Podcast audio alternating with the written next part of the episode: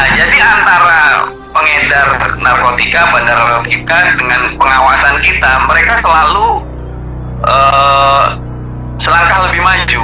Jadi mereka mempelajari apa sih sebetulnya alat yang dimiliki uh, Polri dan BNN. Nah, mereka selalu, oh ternyata dideteksinya dengan misalnya kinain, dengan anjing. Mereka mungkin bagaimana uh, mengatasi bagaimana supaya anjing itu tidak mampu mencium, kan seperti itu. Hmm.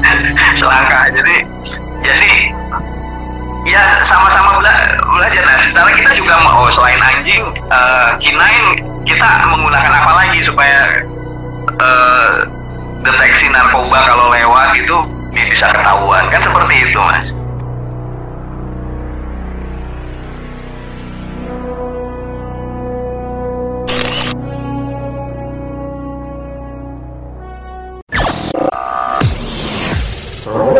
Presto. Ray Presto. Let's Care and Share bersama saya Ria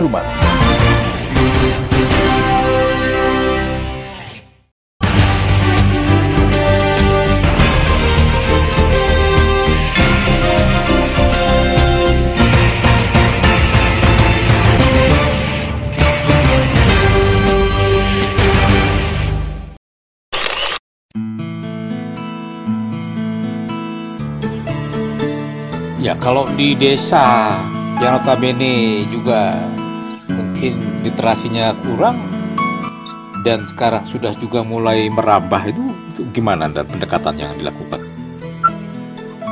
Ya alhamdulillah kalau di daerah kita di Bima Raya eh, potensi ininya tinggi mas terbukti mahasiswa KKN zaman kayak kita dulu KKN gudang BNN jadi sudah kami arahkan ke aparat desa. Kami juga di Kabupaten Bima, ya bayangkan saja kami uh, harus membina untuk Kabupaten Bima saja terdiri dari 191 desa dan 16 kecamatan Kabupaten Bima. Uh, kami sudah menyarankan agar masing-masing desa itu membuat mengundang kami untuk bisa melakukan penyuluhan. Demikian juga di sekolah-sekolah uh, kami juga sedang mengupayakan kurikulum terintegrasi. Terus kemudian uh, selain raperda itu tadi juga ada uh, instruksi dari bupati bahwa masing-masing untuk melakukan P4GN seperti itu, Mas. Ya. Jadi untuk lebih ayo biar rame lah gitu kira-kira masing-masing dinasti-dinasti terkait kan gitu. Ya. Tadi saya tertarik dengan istilah kurikulum terintegrasi. Iya. Gimana? Iya maksudnya nih? Ya, jadi begini, ada beberapa mata pelajaran seperti mata pelajaran kesehatan, kimia, biologi, uh, olahraga itu bisa kita tambahkan sedikit uh, materi tentang P4GN. Demikian juga tentang uh, materi agama. Ya, kalau yang saya tahu tentang agama Islam di situ kan ada makanan halal dan haram, Nah, itu langsung kita breakdown ke arah narkoba atau penggunaan narkoba sehingga hmm, mungkin mak makin jelas gitu loh mas. Makin banyak. Dan membuat kita juga membekali para guru tentang materi-materi yang kita punya ya. Uh, kita berikan materi yang ada demikian juga kita memberikan link-link uh, tentang pembelajaran tentang narkotika contoh kasus. Jadi selama ini mungkin narkotika adalah gitu lah. Nanti nanti kami sudah membreakdown jadi sendiri narkoba apa yang perlu dijauhi, bagaimana langkah dan bagaimana langkah-langkah menghadapi uh, narkotika ini, gitu mas. Hmm. Ya, jadi uh, eh, BNN benar-benar juga sedang mencari formula yang pas berarti ini ya untuk bagaimana? Ya, jadi uh, kita juga selalu mencari metode terbaru mensiasati karena biasanya antara penjahat pelaku itu selalu selangkah lebih maju mas daripada penegakan hukumnya iya. biasanya seperti itu. Misalnya Atau gimana? sama lah ah. ya? Selangkah lebih majunya eh, yang gimana ini? Ya jadi antara pengedar narkotika bandar narkotika dengan pengawasan kita mereka selalu uh, selangkah lebih maju. Jadi mereka mempelajari apa sih sebetulnya alat yang dimiliki uh, Polri dan BNN. Nah, mereka selalu oh ternyata dideteksinya dengan misalnya kinain dengan anjing. Mereka mungkin bagaimana uh, mengatasi bagaimana supaya anjing itu tidak mampu mencium kan seperti itu. Hmm. Selangkah. Jadi jadi ya sama-sama bela belajar nah sementara kita juga mau oh, selain anjing uh, kinain kita menggunakan apa lagi supaya uh, deteksi narkoba kalau lewat itu bisa ketahuan kan seperti itu mas Oh berarti nah. emang itu ya yang juga mereka pelajari bagaimana modus-modus yang semakin canggih ini ya? Ya bahkan mungkin teknologi terbaru ya Uh, ketika ada badai, ketika ada otomatis kapal-kapal yang diawaki oleh manusia akan minggir, ya. Tapi mereka bandar narkoba ada beberapa kartel yang memiliki kapal itu dengan diremut, mas. Juga menggunakan drone, juga menggunakan segala macam memasukkan distribusi barang itu bisa saja terjadi, mas. Dan mereka amat sangat uh, banyak teknologinya, bagaimana caranya supaya untuk narkotika ini bisa uh, masuklah ke suatu negara lebih banyak di mana membutuhkan. Itulah yang saya katakan tadi, para penjahat pasti harus apa selalu selangkah terdepan daripada amaratnya. Seperti itu Mas kira-kira. Ya, dalam perjalanan BNN Kabupaten Bima ini menjalankan tupoksinya ini ada nggak uh, semacam kasus yang paling menghebohkan yang pernah uh, dibongkar dalam dua terus tahun terakhir ini? Ya kalau kami mengungkap di ya jadi begini, kebanyakan adalah ketika orang memegang uang diam itu mereka selalu mencoba-coba, ya. Nah jadi kebanyakan itu adalah kalau kasus-kasus yang menonjol seperti itu memang belum kita temukan mas. Cuman kebanyakan adalah ketika orang banyak memegang uang anggur itu mereka mau berbuat apa. Contoh di daerah kami adalah banyak yang punya bawang hasil buminya bagus. Nah ketika itu mereka mencoba memani laundry ya nah itu sedang kita sedang bereksperimen dengan Polda dan juga segala macam. Jadi memang cara pemberantasannya yang memang harus kita ada inovasi baru. Nah ini yang mungkin kita harapkan. Saya belum belum bisa bercerita tapi ini nanti kalau memang ini terbukti uh, dengan kita menggunakan apa? Uh, seperti member apa memiskinkan mereka itu mungkin akan akan bagus. Nah penerapannya ini yang sudah di baru saja dicoba dengan Polda NTB. Nah, coba kita lihat keberhasilannya dengan pemiskingan para bandar dan pemegang modal untuk berjualan narkoba. Kira-kira itu, Mas.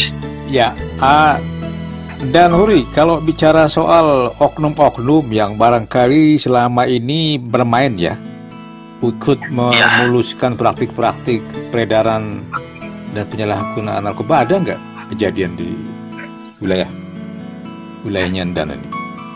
Oknum ya kalau di kita memang sudah ada beberapa oknum aparat yang ditangkap. Oh, ya, gitu ya, beberapa tangkap dan memang mereka dalam proses pemecatan. Jadi memang pihak kepolisian juga mengingatkan, ya, ke pihak kepolisian dan kami adalah saling melihat oknum-oknum kami ya kalau memang ada terlibat ya resiko tanggung penumpang. Bahkan Pak Kapolri pun sudah mengingatkan kalau memang ada anggota yang terlibat dan itu jelas tembak. Seperti itu mas. Modus. Ya, Alhamdulillah di tempat kami memang ada beberapa uh, disinyalir yang terkena sudah sudah sedang kami proses dan memang tinggal menunggu keputusan dan uh, mau ditempatkan di mana apakah mau langsung dipecat setelah putusan dan yang lain juga ada mas itu boleh tahu kan dan modusnya? Ya, modusnya jadi begini. Pada tahap awal adalah mereka adalah ekonomi.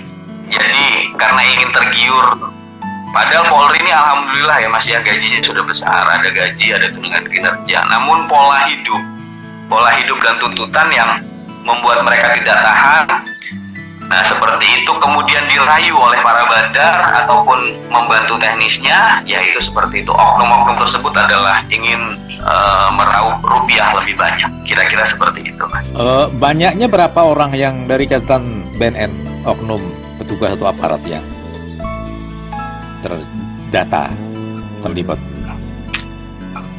Ya, kalau untuk yang kita banyak kemarin adalah tahun lalu ya, Mas. Kita ada untuk di wilayah kami mungkin ada dua, ada tiga. Oh, gitu Kalau tahun ini saya belum belum menemukan ya Mas ya tahun ini. Tapi kalau yang tahun lalu kayaknya ada beberapa Mas ya.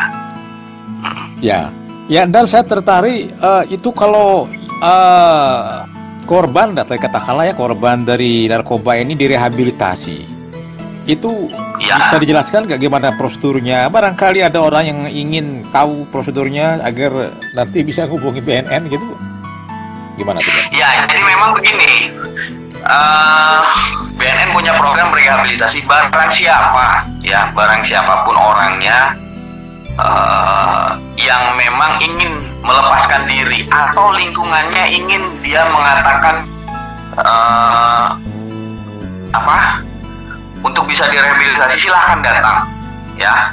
Ke kantor-kantor kami ke BNN atau ke IPWL IPWL itu adalah eh, tempat melapor. Jadi kalau ke kami eh, mau silahkan datang saja.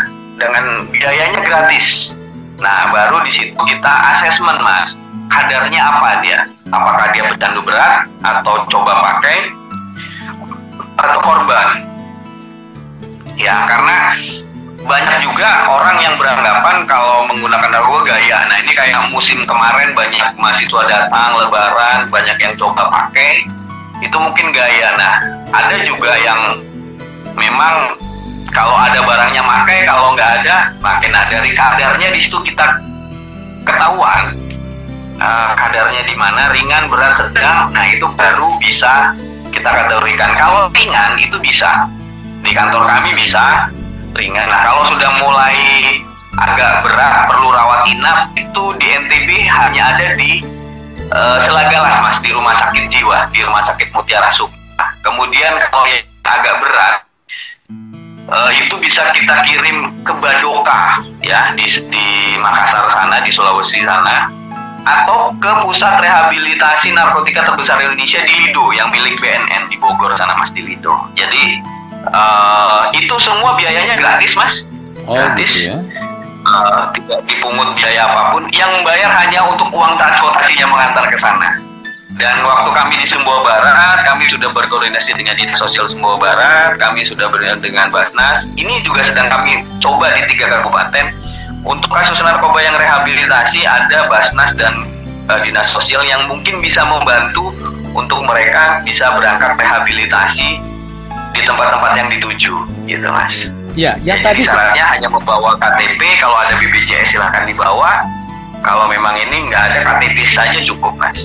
Ya, Nah, gitu. kalau dari angka yang disebutkan sekitar 20 orang itu tingkat kedaruratannya seperti apa itu? Dalam Ya, katanya dengan ini jadi itu yang kami terima adalah limpahan dari Polres mas. Oh, begitu. Jadi ketika ada penangkapan itu kan dipilah-pilah. Ada pemilik modal, ada pengguna, dan ada korban. Jadi ada aturan SEMA bahkan yang menggunakan di bawah satu gram dan tertangkap itu itu bisa direhabilitasi. Nah kalau direhabilitasi dijamin eh, tidak akan ditangkap, ya. Nah tapi kalau dia kasusnya membawa barang yang besar ya ditangkap juga. Jadi artinya ketika dia melaporkan saya pengguna narkotika, saya ingin sembuh atau keluarganya mengatakan itu, kami komit tidak akan diteruskan kasusnya dengan catatan belum tertangkap tangan. Kalau sudah tertangkap tangan, berarti itu tidak bisa proses dulu baru bisa rehabilitasi, gitu mas. Baik, dan saya ingin dapat gambaran kendala-kendala yang dihadapi oleh BNN dalam kerangka penegakan pemberantasan Iya. narkotika ini di yang utama Ya, apa nih? sebetulnya kita malu mas. Sebetulnya kita malu ya karena kita sudah ditunjuk kita apa pun yang terjadi ya kita harus bisa menyelesaikan. Namun yang pertama kali kendala kita adalah memang berbasis anggaran itu juga memang di mana-mana itu sudah klise. Namun kami tidak pasang surut apa pun dengan yang ada kita bisa memberdayakan untuk yang harusnya untuk satu kabupaten kami harus berbagi dengan kota eh, Bima, kabupaten dan kabupaten Dompu. Terus kemudian permasalahan sumber daya manusia, Mas. Jadi memang Hmm. mengajak staf kita untuk eh, memang staf kita ada dari berbagai macam, Mas. Saya dari kepolisian diperbantukan di BNN RI dan mendapat ini. Kemudian ada juga pegawai-pegawai yang memang diperbantukan kita ada dari kota dan kabupaten. Nah ini mempersepsikan eh mendrap langkah kan agak susah. Apalagi saya dari kepolisian eh, membina yang mungkin ASN yang terbiasa santai dan memang pola pikirnya mungkin sudah berbeda dengan pola pikir vertikal. Ini juga agak susah, Mas. Jadi memang pertama kali yang saya lakukan adalah bagaimana memberdayakan staf-staf yang ada eh, dengan keterbatasan yang kami ada, membuat inovasi-inovasi yang ada.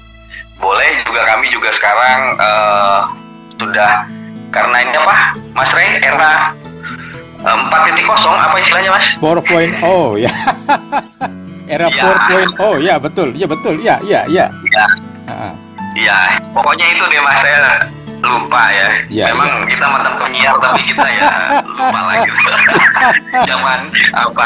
Kita Nah, bukan kami juga. Ah, ya ya. Iya, kayak Mas Rey ini menggunakan podcast. Nah, kalau kami juga sudah sudah berusaha membuat komunikasi dengan masyarakat, kami ada di YouTube. Hmm. Jadi untuk eh, nanti mohon bantuannya eh, Mas Rey juga teman-teman podcastnya Mas Rey untuk bisa mensubscribe B YouTube-nya Hmm. BNN K Bima. Kami juga ada Facebook, kami juga ada Instagram.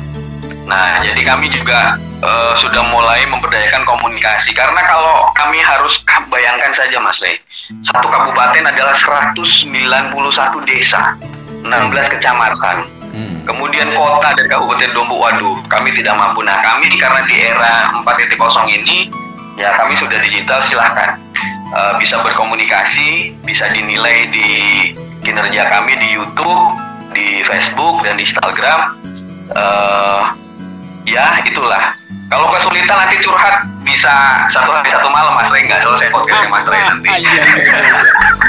Baik dan ya last but not least saya ingin dan langsung menyampaikan kepada jamaahnya yang di wilayah Bima, Dompu dan Kabupaten Kota itu uh, kata-kata kunci lah uh, agar mari melawan narkoba itu ya silakan. Ya, marilah selamatkan diri masing-masing, keluarga masing-masing, lingkungan masing-masing dari bahaya narkoba. Dan jangan sekali-kali memiliki, menjual, membeli, menggunakan, dan intinya jangan kenal dengan narkotika dan penyalahgunaan obat-obatan serta perkusornya. Mungkin itu saja, kita tidak usah saling menyalahkan, tapi marilah kita perbaiki diri sendiri supaya kita tetap eh, menjauhi narkotika. Seperti itu Mas Ray. Baik, terima kasih AKBP Huri Nugroho atas keluangan waktunya ngobrol bareng saya di Represtok. Tetap sehat dan Iya, bahagia Mas. selalu bersama keluarga. Hidup sehat Amin. tanpa narkoba ya Dan ya. Iya, Baik, hidup ya. sehat tanpa narkoba. Oke, ya demikianlah podcaster obrolan saya bersama AKBP Huri Nugroho, Kepala BNN Kabupaten Bima eh, seputar eh, bagaimana penanganan kasus peredaran dan penyalahgunaan narkoba di NTB khususnya di Kabupaten Kota Bima dan Dompu. Terima kasih, Komandan. Sampai jumpa. Sekian. Iya Mas. Wassalamualaikum warahmatullahi wabarakatuh. Sampai jumpa. Waalaikumsalam.